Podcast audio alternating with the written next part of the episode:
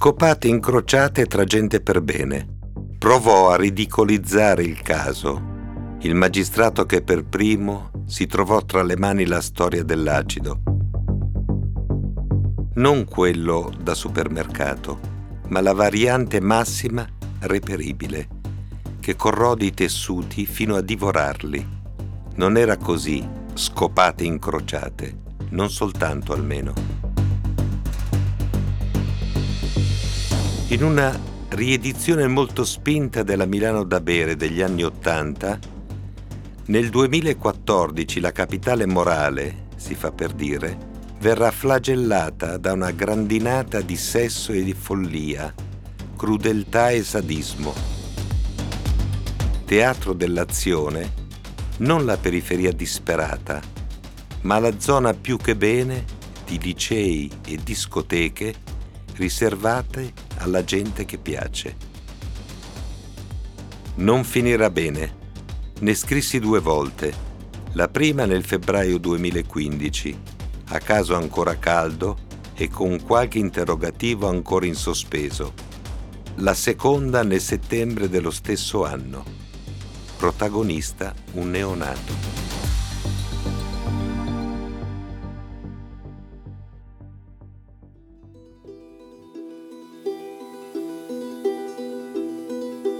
40 articoli, inchieste, personaggi, luoghi simbolici.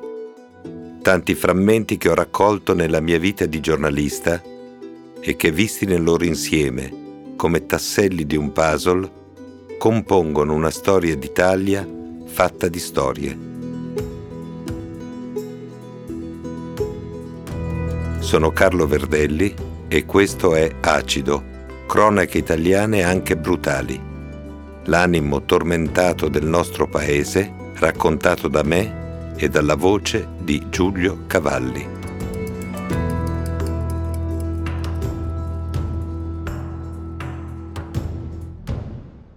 La coppia dell'acido al 37%. La bussola di Giovanni Falcone era Follow the Money, per venire a capo della sciagurata banda dell'acido si passa a Follow the Sex, il sesso, il possesso, più le conseguenze estreme e insane di un amore. La scena dei delitti è la Milano che gira intorno alle scuole più titolate, dal liceo classico Parini all'università Bocconi e a discoteche di tendenza tipo il Divina, The Beach o The Club dove si ritrovano gli aspiranti capoclasse dell'Italia futura, impegnati a scattarsi selfie, messaggiare compulsivi, scambiarsi senza troppi distinguo brividi erotici nei privé.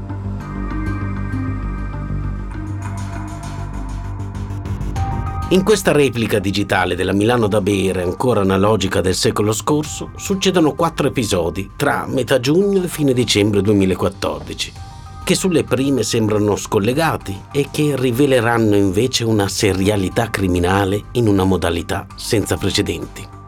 E con una donna, anche una donna, nella parte di chi sfregia.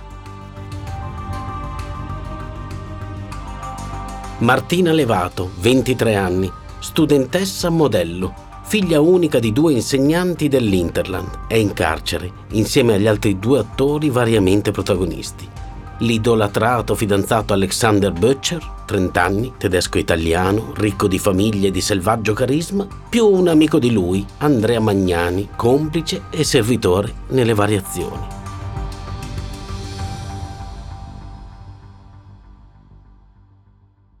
Ma chi tirava i fili tra Martina e Alexander? Il secondo, ma lo si accerterà più avanti. Chi il burattinaio e chi il burattino? La seconda il che non l'assolve. E fino a che punto Magnani è solo un comprimario inconsapevole?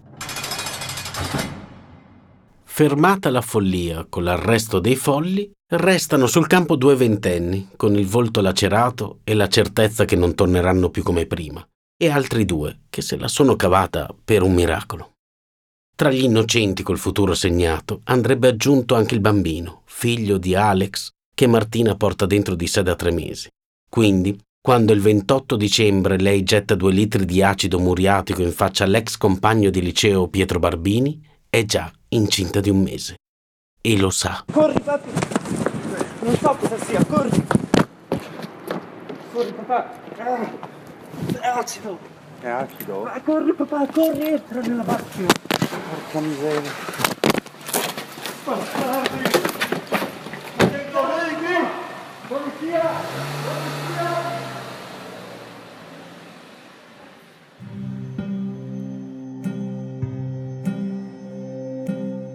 La sera stessa la portano in questura, prelevata dalla casa di Bollate dove vive coi genitori. Confessa subito e senza un turbamento. Sì, sono stata io, certo che mi rendevo conto di quel che facevo, lui mi tampinava di messaggini e ero esasperata. L'unico gesto di fragilità che esibisce è tenersi una pancia che ancora non c'è, ripetendo come un mantra, qui c'è il frutto del mio amore. Ci sarebbero altri due frutti, almeno sul corpo. Un Alexander tatuato sotto il seno sinistro che si è fatta incidere lei a Praga e una piccola A sulla guancia destra che l'avrebbe firmato lui con un bisturi trovato a casa di Butcher insieme al cloroformio, pugnali, manette, frustini, un martello, bottiglie di acido, non quello da supermercato al 5%, ma la variante al 37%, che brucia tutto tranne l'oro, usata negli agguati. L'acido al 37% di purezza, che è il massimo reperibile in commercio, lavora nella carne per settimane, scendendo fra i tessuti e divorandoli. Pietro, l'ultima vittima, ha già subito sei operazioni, la ricostruzione di una palpebra e una narice, e sa che lo aspettano molti altri interventi e innesti di pelle.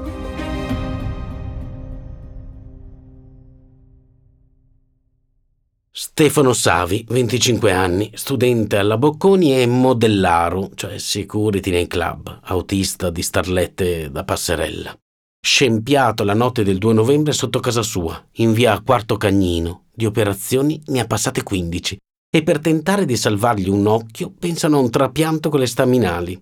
Il supplemento di assurdo è che l'unica colpa di Stefano sarebbe quella di somigliare come un gemello a un altro maschio da sistemare, l'assistente fotografo Giuliano Carparelli, colpito ma non affondato il 15 novembre in via Bixio. Quel giorno piove, forte. Martina gli lancia addosso il liquido vendicatore, ma lui si ripara con l'ombrello, la insegue fino alla macchina dove lei è fuggita, fotografa la targa col cellulare, l'auto, come in altri episodi, e la punto nera di Magnani, le chiede ma cosa ti ho fatto di male? Lei gli spruzza negli occhi dello spray il peperoncino, lui a quel punto corre via, sente qualcuno alle spalle. Lo smartphone gli scivola dalla tasca, l'inseguitore, che sarebbe Alexander, lo raccoglie e scompare. Che cosa aveva fatto di male, Carparelli? Un bacio spinto con Martina, una sera, al Divina, forse qualcuno di più, se poi era lei, chissà.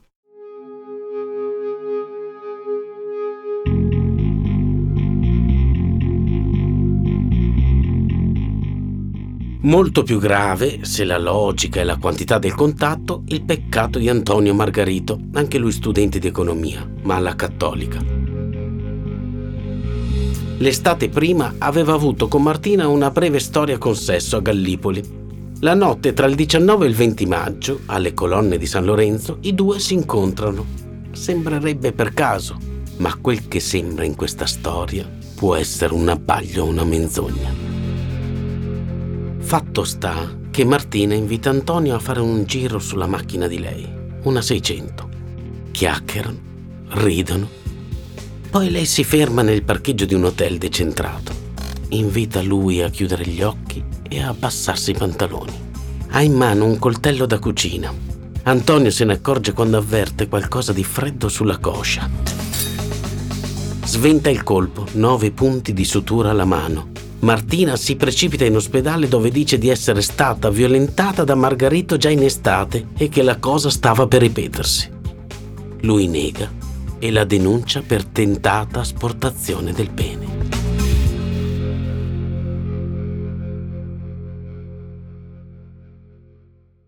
L'impressione è che quando giudici e tribunali avranno ricomposto il puzzle di questa gioventù bruciata dentro, il quadro finale resterà incomprensibile. Marcello Musso, l'ossuto magistrato che ha preso in mano la matassa dall'ultimo filo, l'agguato a Barbini, e sta provando a riavvolgere il gomitolo, sintetizza infastidito. Il pubblico ministero che sta parlando in questo momento ha un processo con 100 imputati, in gran parte detenuti, all'aula bunker di San Vittore. Oggi c'è un processo a 100 mafiosi. 100, capisce? E voi state a farmi domande sulla Levato e compagnia scopate incrociate tra gente per bene. Ecco tutto. Questo è tutto quello che posso dichiararvi. Tutto no, dottor Musso. Beh, certo c'è la premeditazione, una notevole capacità nell'esecuzione del crimine, targhe rubate, cambi d'auto, pedinamenti dei bersagli, telefonate da utenze non rintracciabili, travestimenti e poi futili motivi, l'estrema crudeltà, le lesioni gravissime alle vittime, l'allevato che lancia l'acido e Butcher che subito dopo insegue Barbini con un martello che viene bloccato lì, sul posto. Il processo va in discesa. Martina però dice che Alex non c'entra, che era lì per difenderla, che non deve stare in carcere. Processo in discesa. Il dopo sul versante giudiziario verrà. Il prima è condensabile in una foto di classe del 2009, seconda C del liceo classico Parini, sezione Brocca, quella massimo impegno.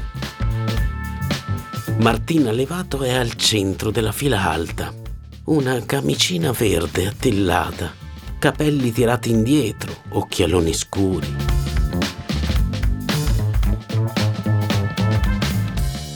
Pietro Barbini fila sotto, è l'unico dei maschi senza panama in testa, un po' staccato dagli altri, bello come un putto, e l'aria di chi non vede l'ora che finisca. L'anno dopo la maturità uscirà con un buon 80 centesimi, poi volerà alla Northwestern University di Boston. Martina fa anche meglio, 92 centesimi, cui seguirà una laurea triennale alla Cattolica in economia aziendale e un master in marketing alla Bocconi. Avrebbe completato anche questo con risultati eccellenti, come sempre dalle elementari in su, se non fosse finita San Vittore per aver sfigurato Pietro. Increduli oggi quegli ex compagni accorsi in massa al reparto grandi ustionati di Niguarda per confortare Barbini. Increduli i professori non è l'alunna che abbiamo avuto qui. Dottor Jekyll e Mr. Hyde.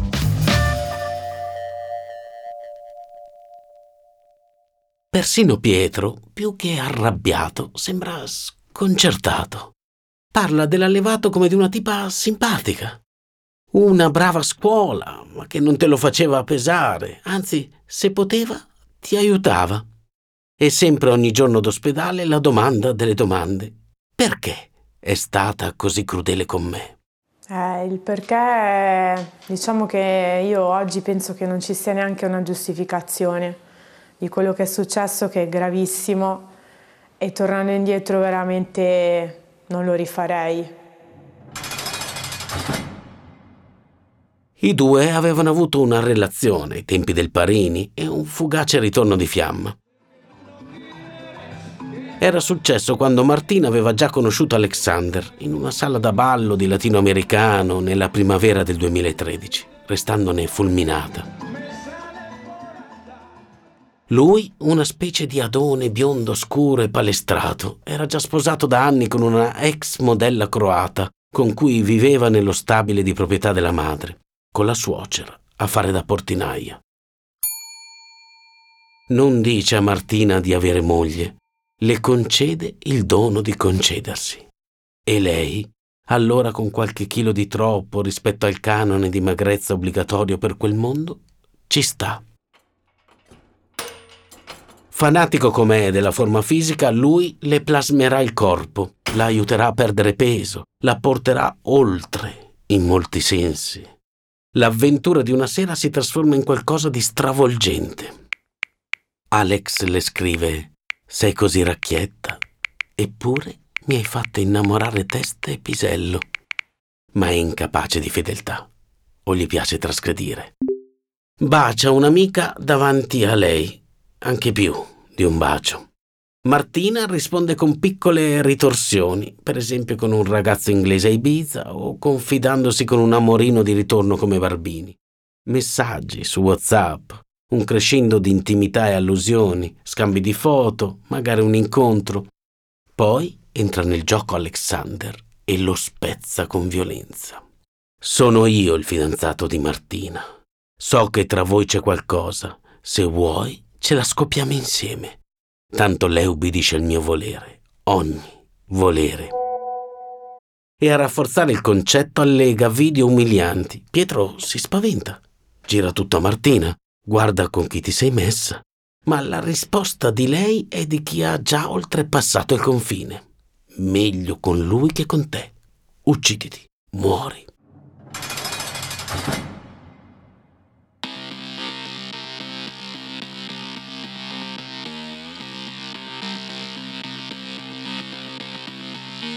La brava ragazza Levato, orgoglio dei genitori e del Parini, esce dal radar delle amiche e comincia una personale via crucis. Prima stazione. Confessione su Alexander di ogni tradimento, fin nei dettagli più intimi. Seconda. Mea culpa ed espiazione. Terza. Decontaminazione totale. Al primo interrogatorio lui dirà l'uomo può tradire la donna no, deve restare pura. Da quando è in carcere, quinto raggio di San Vittore, Alexander Butcher non dà segni di cedimento e di angoscia, come del resto Martina, fredda e infrangibile con l'umanità intera tranne che con lui, a cui ribadisce per ogni via concessa a un detenuto che è l'uomo della sua vita. Intanto, Alex che nella foto segnaletica aveva capelli arruffati e barba incolta, ha già ripreso i tratti levigati dal lupetto di Wall Street. Nel suo curriculum c'è anche un saltino in politica. Regionali lombarde del 2013, lista Tremonti. 0,50% dei voti, nessun seggio. Dicono sia un broker, in realtà amministra il patrimonio immobiliare di mamma Patrizia, che ha avuto questo figlio amatissimo nato a Münster il 4 dicembre del 1984 da un medico tedesco, ma si sono lasciati presto. Lei è tornata in Italia col bambino e il padre passa a trovarlo una volta all'anno, se va bene. Unico disappunto di Alex dalla cella, un biglietto alla mamma in cui le annuncia una visita di papà. Arriva adesso che sono dentro, scrive. A parte le nozze con la splendente Gorana, quando aveva 22 anni, con cui condivide casa e una passione per il kayak, c'è solo un'ombra oscura nel passato di Alexander. Un tentativo di suicidio quando aveva 14 anni, mamma lo sgrida perché non si impegna a scuola, lui minaccia di buttarsi da una finestra. Lo ferma la polizia, che per questo episodio, tempo dopo, gli negherà il porto d'armi. Nell'ultima settimana, direi negli ultimi dieci giorni, credo che mio figlio abbia avuto un tracollo mm, emotivo molto importante. Ha detto di lui la signora Patrizia, mi ha regalato una vita piena di magia. Ma nell'ultimo periodo era cambiato, irascibile, forti sbalzi d'umore, ossessionato dal fisico. Sarà un caso, ma coincide con l'arrivo di Martina. Era lei quella forte e dominante. Ha detto il padre di Martina, la nostra gioia, da sempre. Poi si è innamorata di Alex. Si è chiusa, ha smesso di pensare con la sua testa, si consumava di gelosia, si imbottiva di anabolizzanti per dimagrire.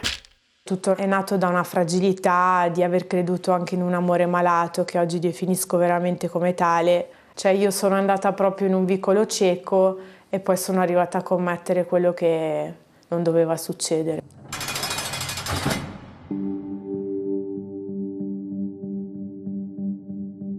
Il padre di Andrea Magnani, il terzo uomo, il complice più o meno succube, si chiama Giorgio, ha 69 anni, quinta elementare, una vita onorata all'ATM, l'azienda tranviaria milanese. Da bigliettaio è impiegato di prima categoria. È un uomo mite, scosso, spezzato come gli altri genitori dalla sventura imprevedibile di ritrovarsi davanti a un figlio che non immaginavi. Anche in questo caso, l'unico figlio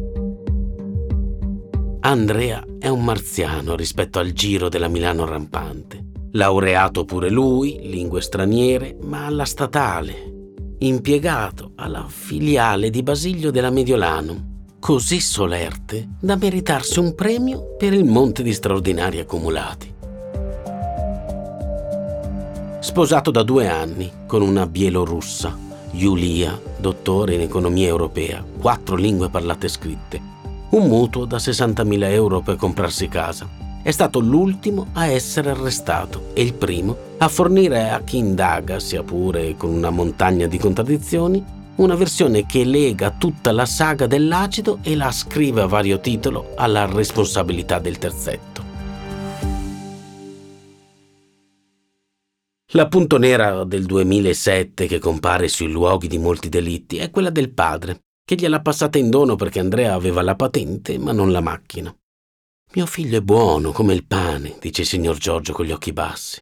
Non fuma, non beve, ma è andato in discoteca. Le sue uniche passioni sono la musica e la Juve, però mai stato un ultra, figurarsi. A opera, dove l'hanno rinchiuso, non mangia. Passa i giorni in branda sotto le coperte perché ha freddo, sembra smarrito a se stesso. E se Stefano Savi, la seconda vittima, confermerà quello che sembra stia mettendo a fuoco, e cioè che la secchiata d'acido gliel'avrebbe tirata uno che come corporatura somiglia più ad Andrea che ad Alex o Martina, la situazione per Magnani figlio diventerà pesantissima. Il signor Giorgio fa un respiro lunghissimo a buttare fuori l'ansia. Da ragazzo Andrea era obeso, dice, 120 kg, e per lui dimagrire era diventata un'ossessione. Si allenava come un matto, ma non scendeva, non abbastanza. Un anno e mezzo fa ha incontrato al parco Ravizza, dove ci sono gli attrezzi igienici, questo Alexander, una specie di dottore a livello corporeo, che l'ha messo sotto di brutto esercizi, diete, corse, anche di notte, sotto l'acqua. Mio figlio vedeva i miglioramenti e così si è legato a quel tipo lì. Ma credo che fosse un'amicizia a senso unico. Andrea lo seguiva, l'altro guidava. Ti manca l'autostima, glielo dico sempre. Da solo, il signor Giorgio capisce che non è questo adesso il problema. Ma i giudici, dice, secondo lei, terranno conto del fatto che Andrea è sempre rigato dritto, la psicologia, insomma. Poi tira fuori da una cartellina tre fogli un po' sbiaditi, da troppe fotocopie. È il curriculum della moglie di mio figlio, una in gamba. Adesso con la crisi e il marito in galera bisogna per forza. E piegando la testa sul petto, non finisce la frase.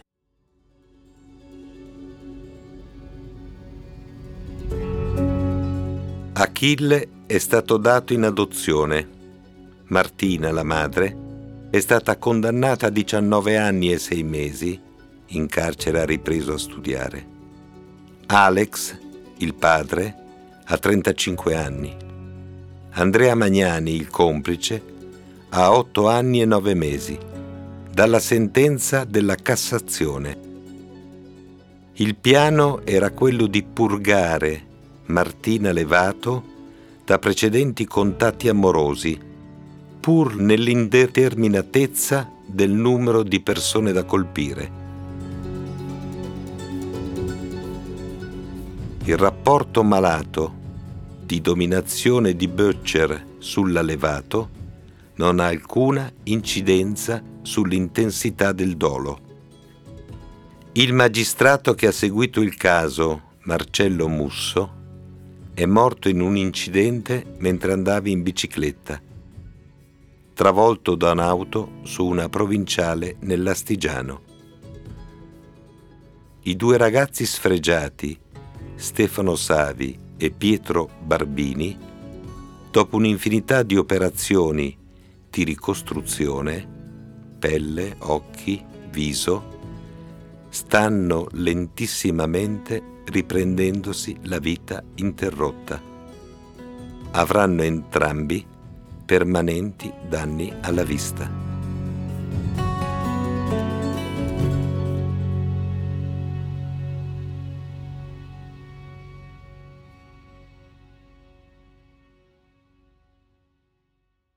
Hai ascoltato Acido, cronache italiane anche brutali. un podcast di Oggi e Voice, tratto dall'omonimo libro edito da Feltrinelli. Testo Carlo Verdelli. Voce Carlo Verdelli e Giulio Cavalli. Studio di registrazione Blue Score Studio. Sound design e mix Antonio Mezzadra.